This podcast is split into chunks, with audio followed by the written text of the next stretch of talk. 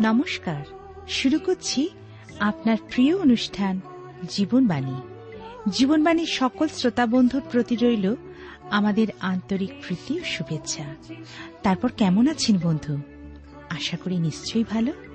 আজকাল খবরের কাগজ খুললেই দেখা যায়, খুন, ডাকাতি ব্যভিচার এবং আরও দুর্বিষহ দুঃখজনক ঘটনা। কিন্তু কেন? মানুষের প্রতি মানুষের নেই কোনো সম্মান, নেই ভালোবাসা, নেই কোনো সহানুভূতি। মানুষ এক অসহনীয় পরিস্থিতির মধ্যে বাস করছে। এর মধ্যে আমার আপনার কি কোনো দায়িত্ব নেই? তাহলে শুনতে থাকুন আজকের আলোচনা, যার দ্বারা আমরা সকলেই উপকৃত হতে পারি। তাহলে শুনুন জীবনবাণীর আজকের আলোচনা।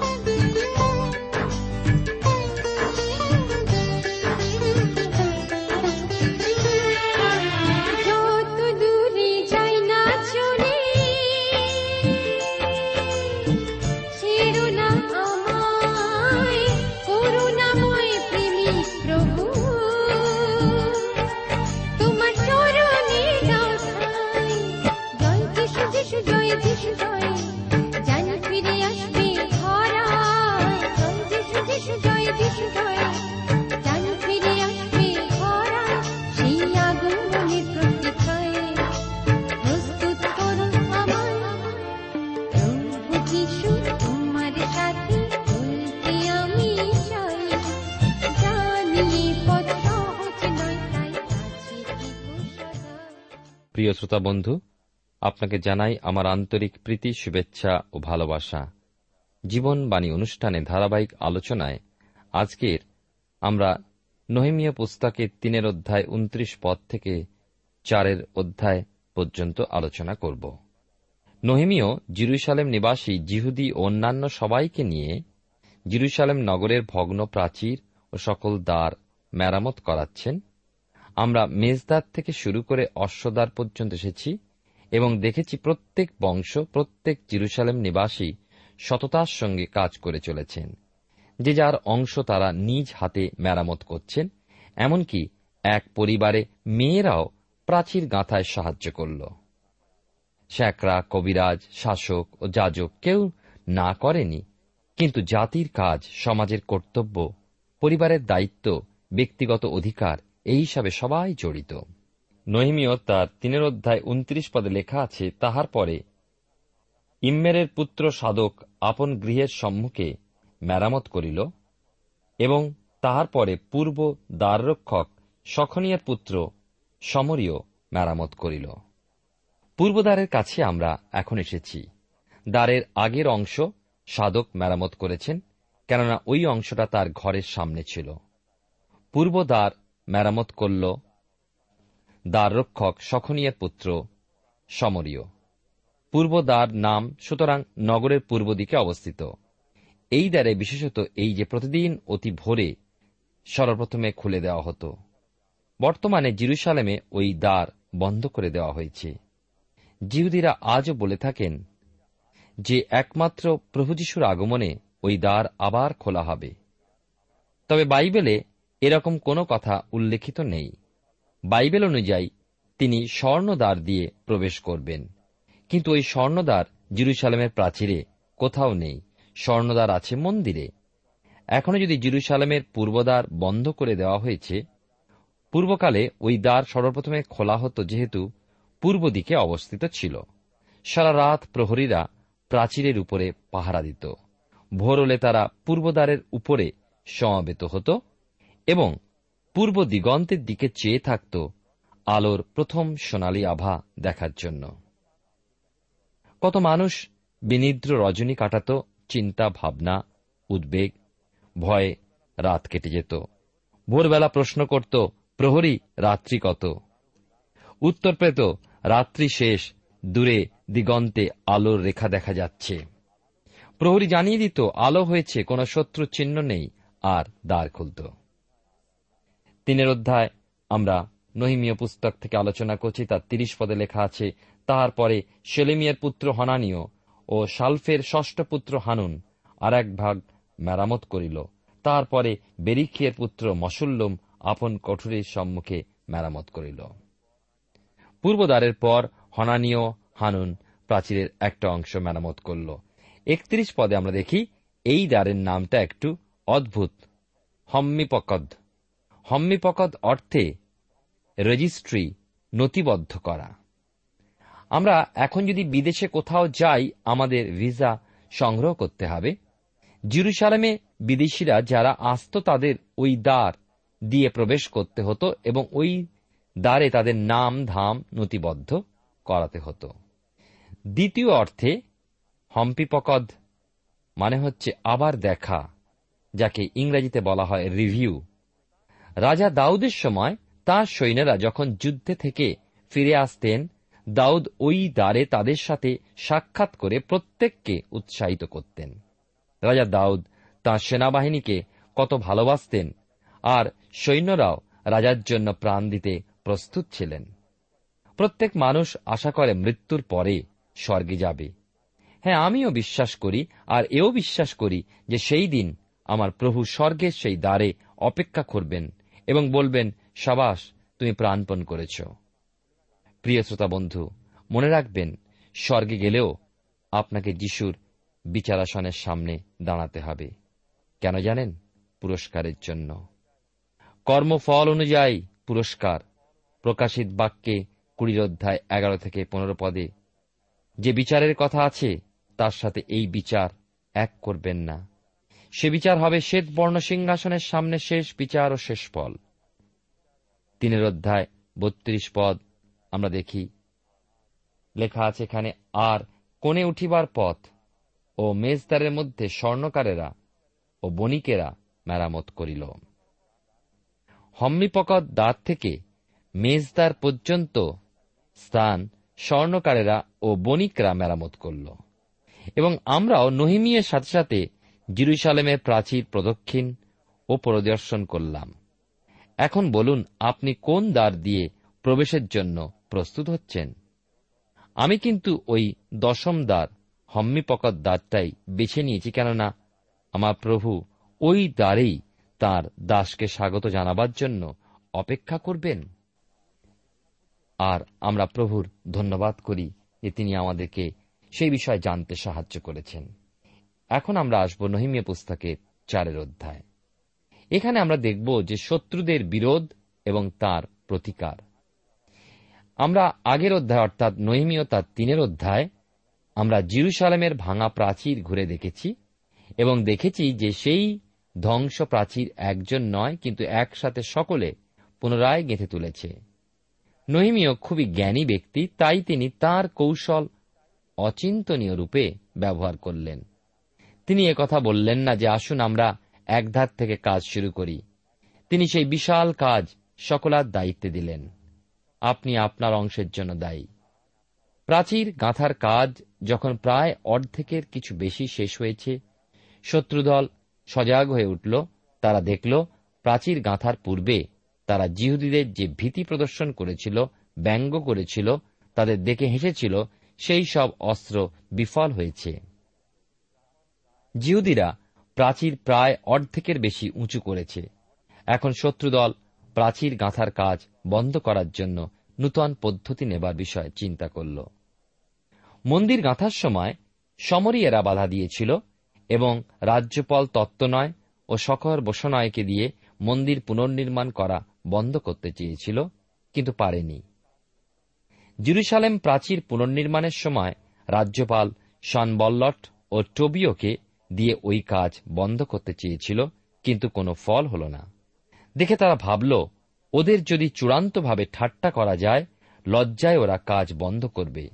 তাই আমরা দেখি, চারের অধ্যায় এক পদে সনবল্লট যখন শুনিতে পাইল যে আমরা প্রাচীর গাঁথিতেছি, তখন সে কুপিত, অতিশয়, বিরক্ত হইল আর জিহুদিদিগকে বিদ্রুপ করিল। ঈশ্বরের দৃষ্টিতে যে কাজ উত্তম, সনবল্লট সেই বিষয়। জিহুদীদের বিদ্রুপ করতে শুরু করল। দুই এবং তিন পদে পাই যে সমরীয় সৈন্যদলের সামনে সন বল্লট বললেন ওইসব নিস্তেজ কোমর ভাঙা। জিহুদিগুলো করছে কি? ওরা কি আবার ওদের পূর্বতেজ ফিরিয়ে আনবে? ওদের নগর দৃঢ় করবে? নাকি ওখানে যজ্ঞ করবে? কাছে টবিও দাঁড়িয়েছিল। হো হো করে হেসে বলে উঠল, আরে ছ, ওই প্রাচীরের উপর যদি শ্রীকাল ওঠে, তাহলে ওই প্রাচীর হুড়মুড় করে ভেঙে পড়বে। শ্রীগাল বা শিয়াল হালকা পায়ে চলে। টবিও বলতে চায় যে ওই প্রাচীর গাঁচ্ছে শ্যাঁকড়ারা, কবিরাজরা, এমনকি মেয়েরা। আর ওই প্রাচীর আর কত শক্ত হবে।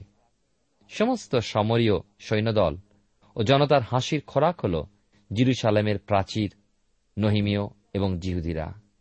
এই অবস্থায় নহিমীয় কি করলেন? চারের অধ্যায় চার এবং পাঁচ পদে, নহিমীয় একজনকে জানেন, তিনি স্বর্গের ঈশ্বর, প্রার্থনা শ্রবণকারী, প্রার্থনার উত্তর দানকারী নহিমীয় সুশন রাজপ্রাসাদে থাকার সময় যে অভিজ্ঞতা লাভ করেছেন, তাকে তিনি ভুলতে পারেন? উপবাস ও প্রার্থনার ফল পেয়েছিলেন বলেই আজ জিরুসালামে এসে ঈশ্বরের মনোনীত নগরের প্রাচীর গাঁথছেন।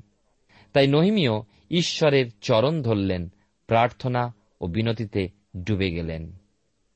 ঈশ্বর যদিও বলেছেন যে, শত্রুকে প্রেম করো, কিন্তু যেখানে ঈশ্বরের গৌরব ক্ষুণ্ণ হচ্ছে, সেখানে শত্রুকে ঈশ্বরের হাতে তুলে দেওয়া উচিত, কেননা তিনিই বিচারক, তিনিই শাস্তিদাতা।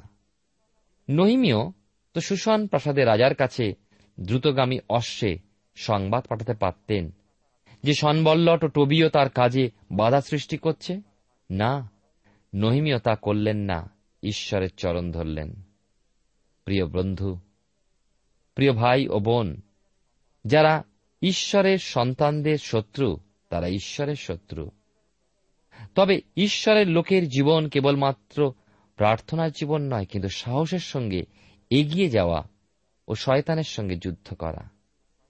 ঈশ্বরের লোকের উদ্দেশ্য এই নয় যে করব এবং মরব ঈশ্বরের লক্ষ্যের উদ্দেশ্য হল লড়ব আর জিতব। আর নহিমীয় ও সকল জুরুসালেম নিবাসী এগিয়ে চলল, তাদের নিজ কাজে ঊর্ধ্ব দিকে দৃষ্টিপাত করল তারা। চারের অধ্যায় ছয় পদে লেখা আছে এইরূপে আমরা প্রাচীর গাঁথিলাম, তাহাতে উচ্চতার অর্থ পর্যন্ত সমস্ত প্রাচীর সংযোজিত হইল, কারণ কার্য করিতে লোকেদের মন ছিল। নহিমীয় শত্রুদের ধমকানি ও ব্যঙ্গ এবং কটুক্তিতে মোটেই কান দিলেন না। আর নহিমিয়ের প্রেরণায় জিহুদিরাও শত্রুদের ঠাট্টা ও অবান্তর কথায় কান না দিয়ে নিজ নিজ কর্তব্যে রত থাকলেন। সাত পদে আমরা দেখতে পাই আর সনবল্লট টবিও এবং আরবিয়েরা, অম্মনিয়েরা ও অজদিয়েরা যখন শুনিতে পাইল, জিরুসালামের প্রাচীর মেরামত সম্পন্ন হইতেছে ও তাহার ছিদ্র সকল বদ্ধ করিতে আরম্ভ করা হইয়াছে, তখন তাহারা অতিশয় ক্রুদ্ধ হইল। জিহুদীদের বা জিরুসালেমবাসীদের অনেক শত্রু, যেমন সনবল্লট, টবিও, আরবিয়েরা, অম্মনিয়েরা ওয়াসদিয়েরা এরা যখন দেখল যে কোনো কিছুতেই কাজ হচ্ছে না, তখন তারা প্রচণ্ড রেগে গেল এবং সাংঘাতিকভাবে জিরুসালেম বাসীকে হয়রান করার জন্য পরিকল্পনা গ্রহণ করল। চারের অধ্যায় আট থেকে নয় পদে আমরা পাই। এই অংশে, আর তাহারা সকলে জিরুসালামের বিরুদ্ধে যুদ্ধযাত্রা করিবার জন্য ও গোলযোগ উৎপন্ন করিবার জন্য চক্রান্ত করিল, কিন্তু তাহাদের ভয়ে আমরা আপনাদের ঈশ্বরের কাছে প্রার্থনা করিলাম ও দিবারাত্র তাহাদের বিরুদ্ধে প্রহরীগণকে রাখিলাম। আবার আমরা দেখছি যে নহিমিয়ের সকল প্রেরণার উৎস হল প্রার্থনা। এখন তার উদ্দেশ্য হল প্রার্থনা করো, জেগে থাকো। অনেক সময় আমরা বলে থাকি, এ বিষয়ে আমি প্রার্থনা করব। প্রার্থনা তো করব, কিন্তু তারপর কি? যখন আমরা বলতে পারি না, এ কাজ আমি করব না বা করতে পারব না, তখন ভালো মানুষের মতো বলে থাকি, এ বিষয়ে আমি প্রার্থনা করব। নহিমিও তার সঙ্গীদের বলতে পারতেন, আমরা প্রার্থনা করেছি, এখন চুপ করে অপেক্ষা করি, দেখি কি হয়। কিন্তু নহিমিও চুপ করে থাকলেন না। প্রাচীর গাঁথা ও মেরামতের কাজ চালিয়ে যেতে লাগলেন, কারণ তিনি জানতেন ঈশ্বর তাকে যে কর্তব্য দিয়েছেন, তিনি তা পালন করবেন। ঈশ্বরের উপর তিনি যা দিয়েছেন ঈশ্বর, সেই দিকটা দেখবেন। এটা হচ্ছে নিশ্চিত বিশ্বাস। নহিমিও জানতেন যে শত্রুদল বল প্রয়োগ করে কাজ বন্ধ করার চেষ্টা করবে, তাই তিনি দিন রাত প্রাচীরের উপর পাহারা রাখলেন। চারের অধ্যায় দশ পদে দেখি আর জিহুদার লোকেরা কহিল, ভারবাহকেরা দুর্বল হইয়াছে এবং কাঁথড়া অনেক আছে। প্রাচীর গাঁথা আমাদের অসাধ্য।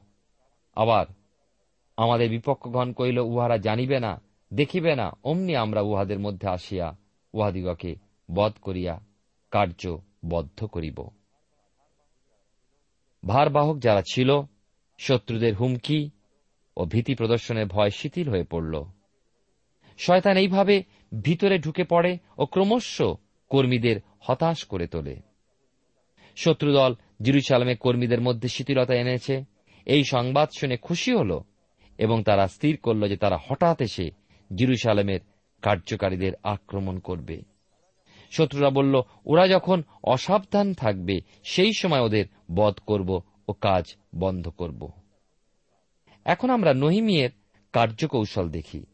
তেরো পদে লেখা আছে, অতএব আমি প্রাচীনদের পশ্চাৎ দিকে নিচস্থ অনাবৃত স্থানে লোক নিযুক্ত করিলাম। স্ব স্ব গোষ্ঠী অনুসারে খড়গ, বর্ষা ও ধনুক সমেত লোক নিযুক্ত করিলাম। নহিমিও প্রতিটি কার্যকারীকে সরিয়ে নিজ নিজ পরিবারের কাছে রাখলেন। যদি শত্রু আক্রমণও করে, তারা নিজ নিজ পরিবারকে রক্ষা করবে। তাছাড়া প্রতিটি কর্মীকে ও পরিবারদের যথেষ্ট তিনি হাতিয়ার দিলেন।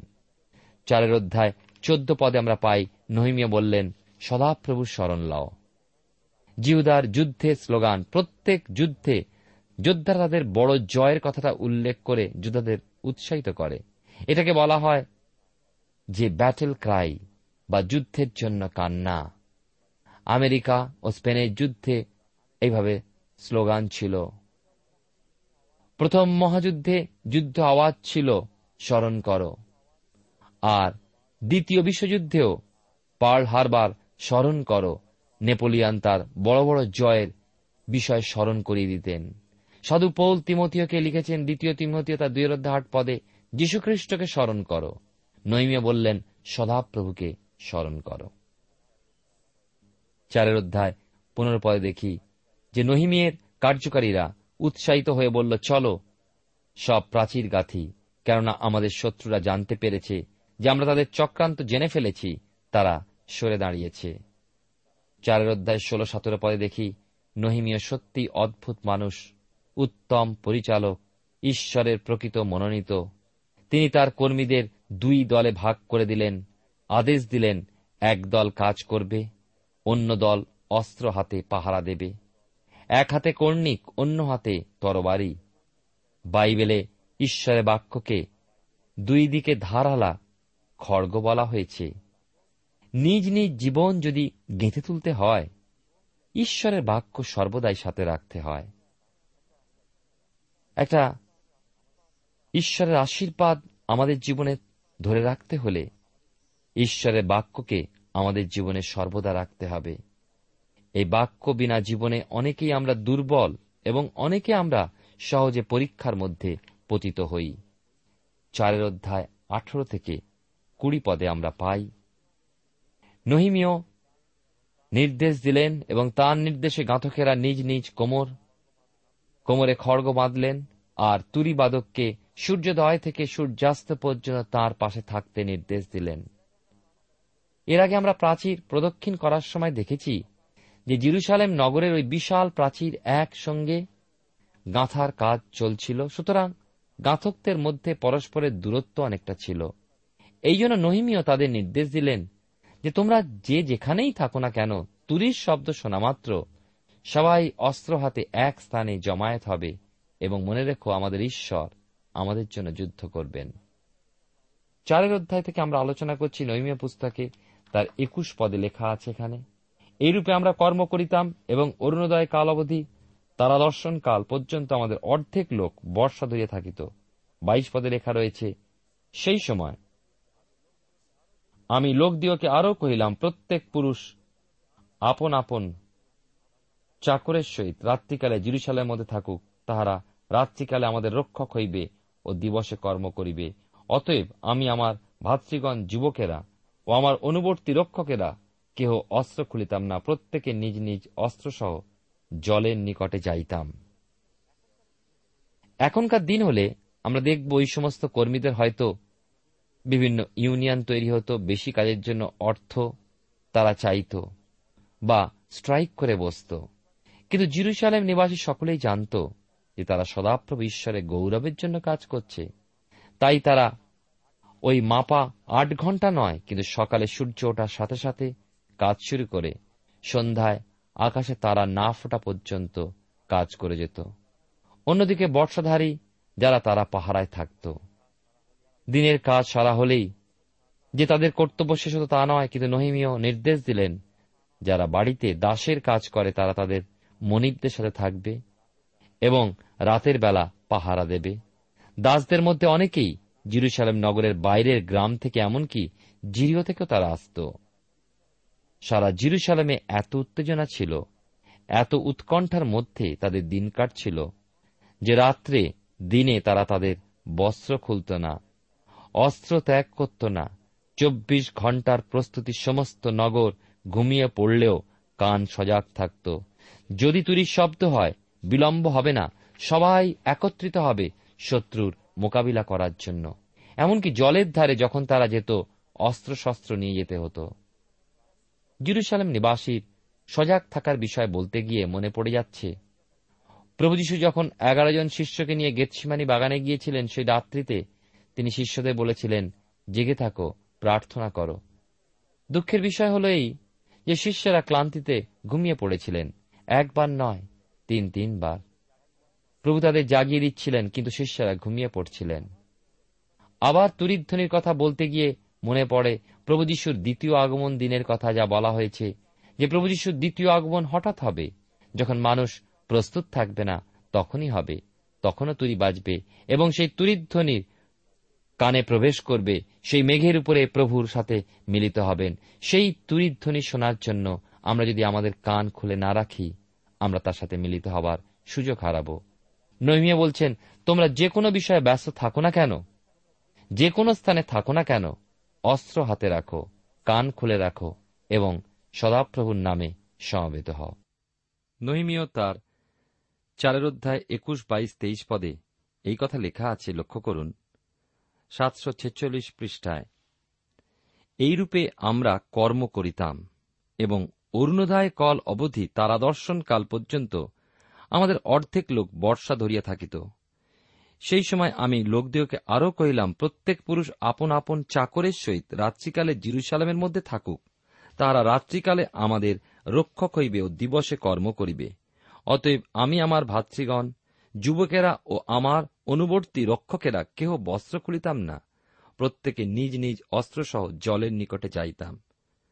লক্ষ্য করি, নহিমিও সেই মহান প্রাচীন নির্মাণের যে কাজ বা দায়িত্ব গ্রহণ করেছিলেন, প্রভুর আত্মা দ্বারা চালিত হয়ে এবং প্রভুর দ্বারা আহত হয়ে, সেই কার্য দিন রাত করতে রত ছিলেন। তারা সর্ব অবস্থায় ব্যস্ত ছিলেন, প্রভুর কার্যকে অগ্রাধিকার দিয়েছিলেন। এমনকি তারা তাদের নিজেদের বস্ত্রও খুলতেন না, কারণ সেই সময় তারা নষ্ট করতেন না। সর্বদা তারা প্রস্তুত ছিলেন প্রভুর কার্যের জন্য এবং সেই প্রভুর কার্যকে রক্ষা করার জন্য। আজকের আমাদের সেই রকম প্রভুর দাস দাসীদের প্রয়োজন, সেবক সেবিকার প্রয়োজন, যারা নিজেদের জীবনকে তুচ্ছ করে এবং সংসার জগতের সমস্ত ব্যস্ততার মধ্যেও প্রভুর জন্য সময় করে নিয়ে সজাগ রূপে প্রভুর কাজে রত থাকবেন, প্রভুকে সম্মান এবং অধিকার দান করবেন। প্রিয় শ্রোতাবন্ধু, আসুন আমরা ঈশ্বরের বাক্য দ্বারা চালিত হই, উৎসাহিত হই এবং সেইভাবে আমাদের জীবনকে এবং প্রভুর কার্যকে অগ্রসর করি। ঈশ্বর আপনার জীবনে মঙ্গল করুন।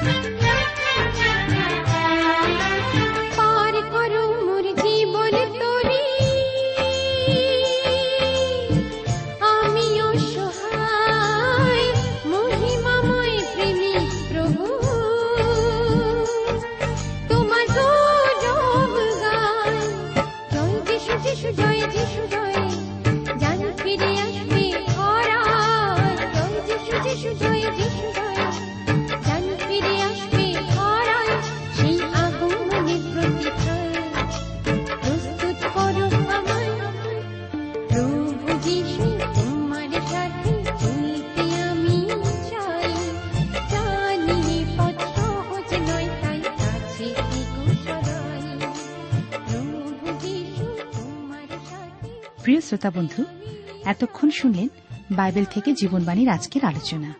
আমাদের অনুষ্ঠান কেমন লাগল? যদি এই বিষয়ে আপনি আরও কিছু জানতে চান এবং আপনার যদি বাইবেল না থাকে, তাহলে বাইবেল ছাড়া এই অনুষ্ঠান আপনি কেমনভাবে বুঝতে পারছেন, আমাদের ঠিকানায় শীঘ্রই লিখে জানান।